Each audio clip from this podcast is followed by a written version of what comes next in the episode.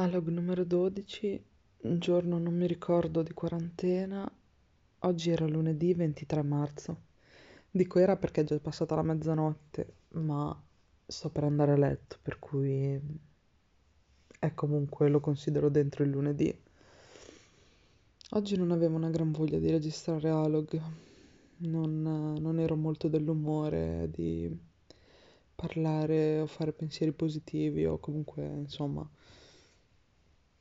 sentendomi così negativa non mi andava nemmeno di rischiare di entrare a fare alog e vomitare dell'erbaccia che non mi piacerebbe ricordare. Anche se in realtà considero gli alog come un... cioè ci starebbe alla grande, ci starebbe moltissimo in realtà sfogare un momento negativo in un alog. Però appunto era talmente negativo che non avevo nemmeno voglia di parlare non avevo proprio voglia. Quando raggiungo quello stato lì di solitudine non, non riesco a stare bene nemmeno in compagnia di qualcuno, nemmeno con me stessa, cioè quindi non funzionerebbe. Però adesso che posso fare, diciamo, un bilancio della giornata, non è stata una pessima giornata, anzi, nonostante questo mio stato abbastanza particolare, diciamo, sono venute fuori delle cose abbastanza carine e divertenti. Ad esempio, ho fatto due ricette senza registrarle, proprio perché ero, ero troppo depressa decisamente per accendere il microfono e mi dispiace molto. Magari nei prossimi giorni recupero perché ho fatto una torta all'arancia veramente buona e so che questo in Pulp Cuisine ci stava da Dio, per cui niente, mm, la rifarò sicuramente e ho fatto la pizza. E non è venuta granché, ma era anche tipo la mia seconda pizza della mia vita, insomma, l'ho fatta così raramente che non mi ricordavo com'era, per cui vabbè. Poi a sera c'è stata una discussione abbastanza accesa sul gruppo Proxy Luminale di Telegram e mm, mi piace molto quel gruppo perché mm, è stimolante sempre parlare sia di notizie che di cavolate, che di argomenti più leggeri, mm, però ogni volta mi lascia qualcosa, nel senso mi lascia sempre qualcosa su cui ragionare. E questo fa di me una persona molto noiosa, probabilmente, o non lo so, e, però, boh, mm, la mia testa sta ancora rimasta- rimestando, nonostante siano passate ore, uh, da quel momento lì. E in realtà ho proprio divagato su, su altre cose, ad esempio, lì stavamo discutendo di black humor, eh, se era giusto farlo o no, e in realtà non, non è tanto quello la cosa di, su cui ho ragionato, ma ho fatto tutta una serie di pensieri laterali che mi hanno portato in pensieri completamente alieni a quella conversazione, per cui in realtà non, non ha senso, però mi rendo conto che viene fuori dal di lì in qualche modo tutta la serie di pensieri che a cascata ho fatto per tutta la sera. E mi sono interrogata tanto su sulle differenze fra mm, maschio e femmina, uomo e donna su tanti comportamenti psicologici, su chiaramente senza generalizzare perché comunque ci sono donne che ragionano come uomini, uomini che ragionano come donne, insomma, però mi rendo conto che c'è una, una differenza sostanziale e mi interrogavo su queste differenze.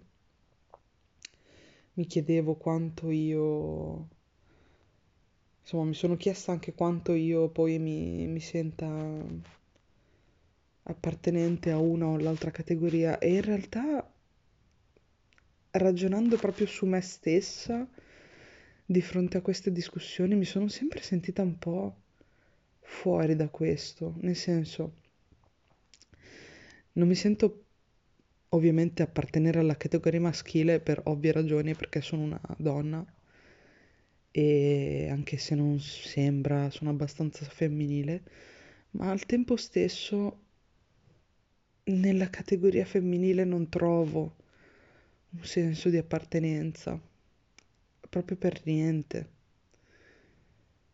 E, e questa cosa mi ha un po' demoralizzato? No, però mi ha fatto pensare. Non sto facendo un discorso, so, so cosa state pensando, non sto facendo un discorso sui generi e non mi definisco non binaria, cioè io sono una femmina, mi sento una femmina, sono eterosessuale, nel senso che sono attratta dai maschi al 90% e quindi non, non è una questione non binario, chiamia- chiamatemi con l'asterisco alla fine di ogni parola, no, non è questo, sono una donna, chiamatemi come donna, però sento tante differenze, non mi sento nemmeno di avere stesse, gli stessi pensieri tante volte su tanti temi. E poi vabbè, sto, aver- sto cercando di ridurre tra l'altro ore e ore di, di giro va- vagamenti mentali. Co- Cosa ho detto? Non so nemmeno se esiste come parola. Comunque sto cercando di riassumere in realtà tanti tanti pensieri che ho buttato lì a rimestare perché questa quarantena veramente... Forse era meglio se facevo un analog ogni tanto, sfogavo tutta sta roba. E sono arrivata a farmi questa domanda, cioè, sentiamo sempre tutti parlare, no, di quell'amore incredibile, no, l'amore con la maiuscola, pippi, gni gni, ma sia maschi che femmine, non, non crediate che sia solo una cosa femminile per le principesse, anche i maschietti pensano e cercano questa cosa. E mi sono domandata che cos'è effettivamente quella cosa lì che cerchiamo. Me lo sono già domandata in tante altre fasi della mia vita e pff, mm, avevo sempre trovato delle risposte un po' mm, che non mi, so- cioè, che non mi davano pienamente una mm, soddisfazione, diciamo, mentale a livello razionale. E non so, non voglio nemmeno dire che ho finto perché non è così, non è così. E quindi mi sono chiesta che cos'è questo amore che tutti, oh mio Dio, a cui tutti aneliamo, questa congiunzione animica che tutti vogliamo, questa completezza che cerchiamo per, per essere felici, no? E poi se lo vai a analizzare, che cos'è? Può essere no? L'amore... Ok, il- l'amore più tradizionale è l'amore per la- per il tuo partner, per la tua metà, per la tua coppia, maschio e femmina che sia, per il tuo compagno o la tua compagna. Ma quell'amore lì cos'è? È un affetto? È un amore incondizionato? È una stima? È un'attrazione sessuale? È tutte queste cose insieme probabilmente? È un amore amicale? E soprattutto non è sempre uguale. Non è sempre uguale. Non ha sempre la stessa intensità. E io credo che in tanti cadano in questa trappola. Nel senso, quando sentono che l'intensità non è più al top, pensano che non è vero amore. E quindi un po' si annerisce quell'immagine che avevano, quell'ideale di amore che non si sa bene chi gli ha dato. Credo forse era le- la religione. Forse la religione ci ha messo un po' in testa questa cosa un po' strana da cercare a tutti i costi, ma ne abbiamo davvero bisogno? Sì, certo, abbiamo bisogno di essere amati, fa, fa bene, sicuramente è importante essere amati e amare, certo, ma ne abbiamo bisogno così come ce lo raccontano. Abbiamo bisogno per forza di qualcuno conquistare. O forse è più importante l'amore per se stessi. Però l'amore per se stessi non è sufficiente, perché c'è bisogno di un confronto per accorgersi di se stessi. Per, per- per per percepire il mio io ho bisogno di altri, di altre persone. Che possano appunto farmi da specchio, che possano dirmi qual è il confine del mio io. Quindi per forza abbiamo bisogno di altri, da soli ci logoriamo. L'amore per se stessi non è sufficiente, è importante ma non è sufficiente. Però non lo so, non mi convince Rick questa storia qua, non mi convince, non è abbastanza. Sento sempre che c'è qualcosa che non, non è abbastanza. Non perché io sia ingrata di tutto l'amore che ho ricevuto, di tutto l'amore che ho dato, non, non, non mi pento assolutamente, ma sento che non è quello che determina la mia felicità. Non so se mi sono spiegata. Mi sono fatta dei viaggi un po' strani. Forse non, non era nemmeno un viaggio sull'amore, ma mi stavo domandando che cosa diavolo serve per essere felici.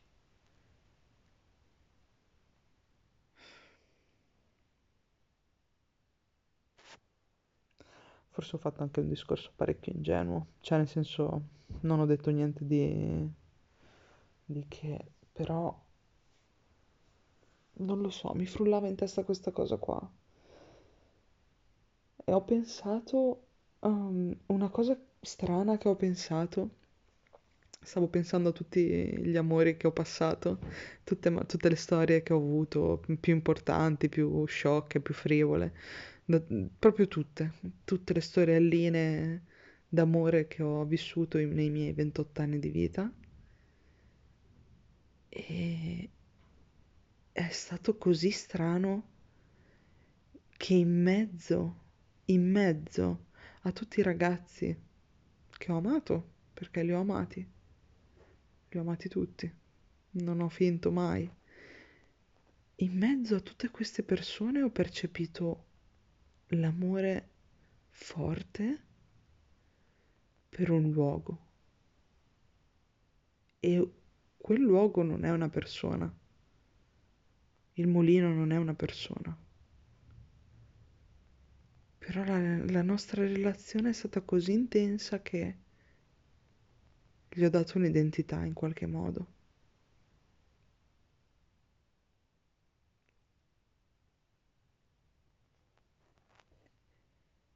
ed è un amore che non posso ignorare.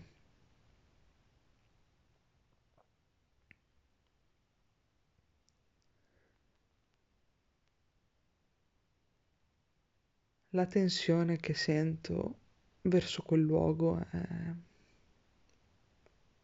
molto forte.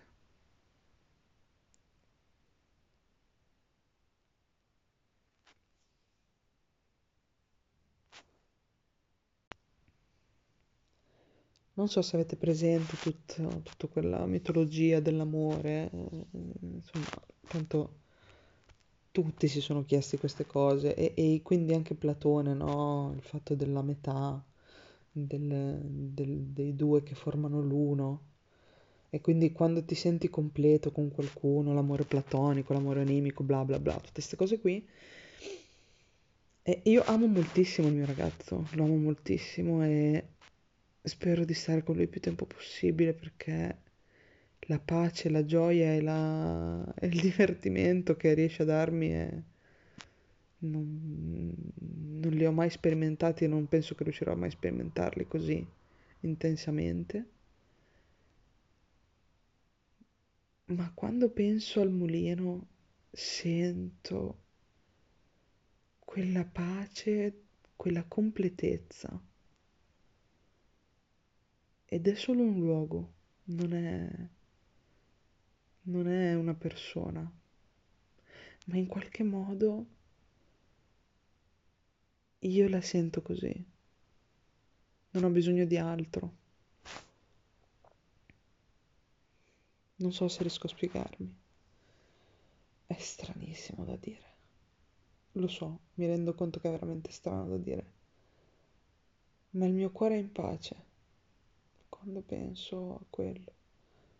Ed è la cosa più vicina alla felicità davvero piena che credo boh, si possa provare. Poi ovvio, non è solo quello, perché non è solo quello, non è mai solo una cosa. L'amore è, è una roba che devi dividere per aumentarlo e quindi devi amare più cose per provare più pienezza. Però anche se metto dall'altra parte della bilancia tutte le altre cose, mancherà sempre qualcosa per raggiungere quello che sento. Quanto mi lega quel luogo è, è fortissimo. E non so perché. Credo che sia comunque dovuto all'intensità. Non lo so, meglio che vada a letto.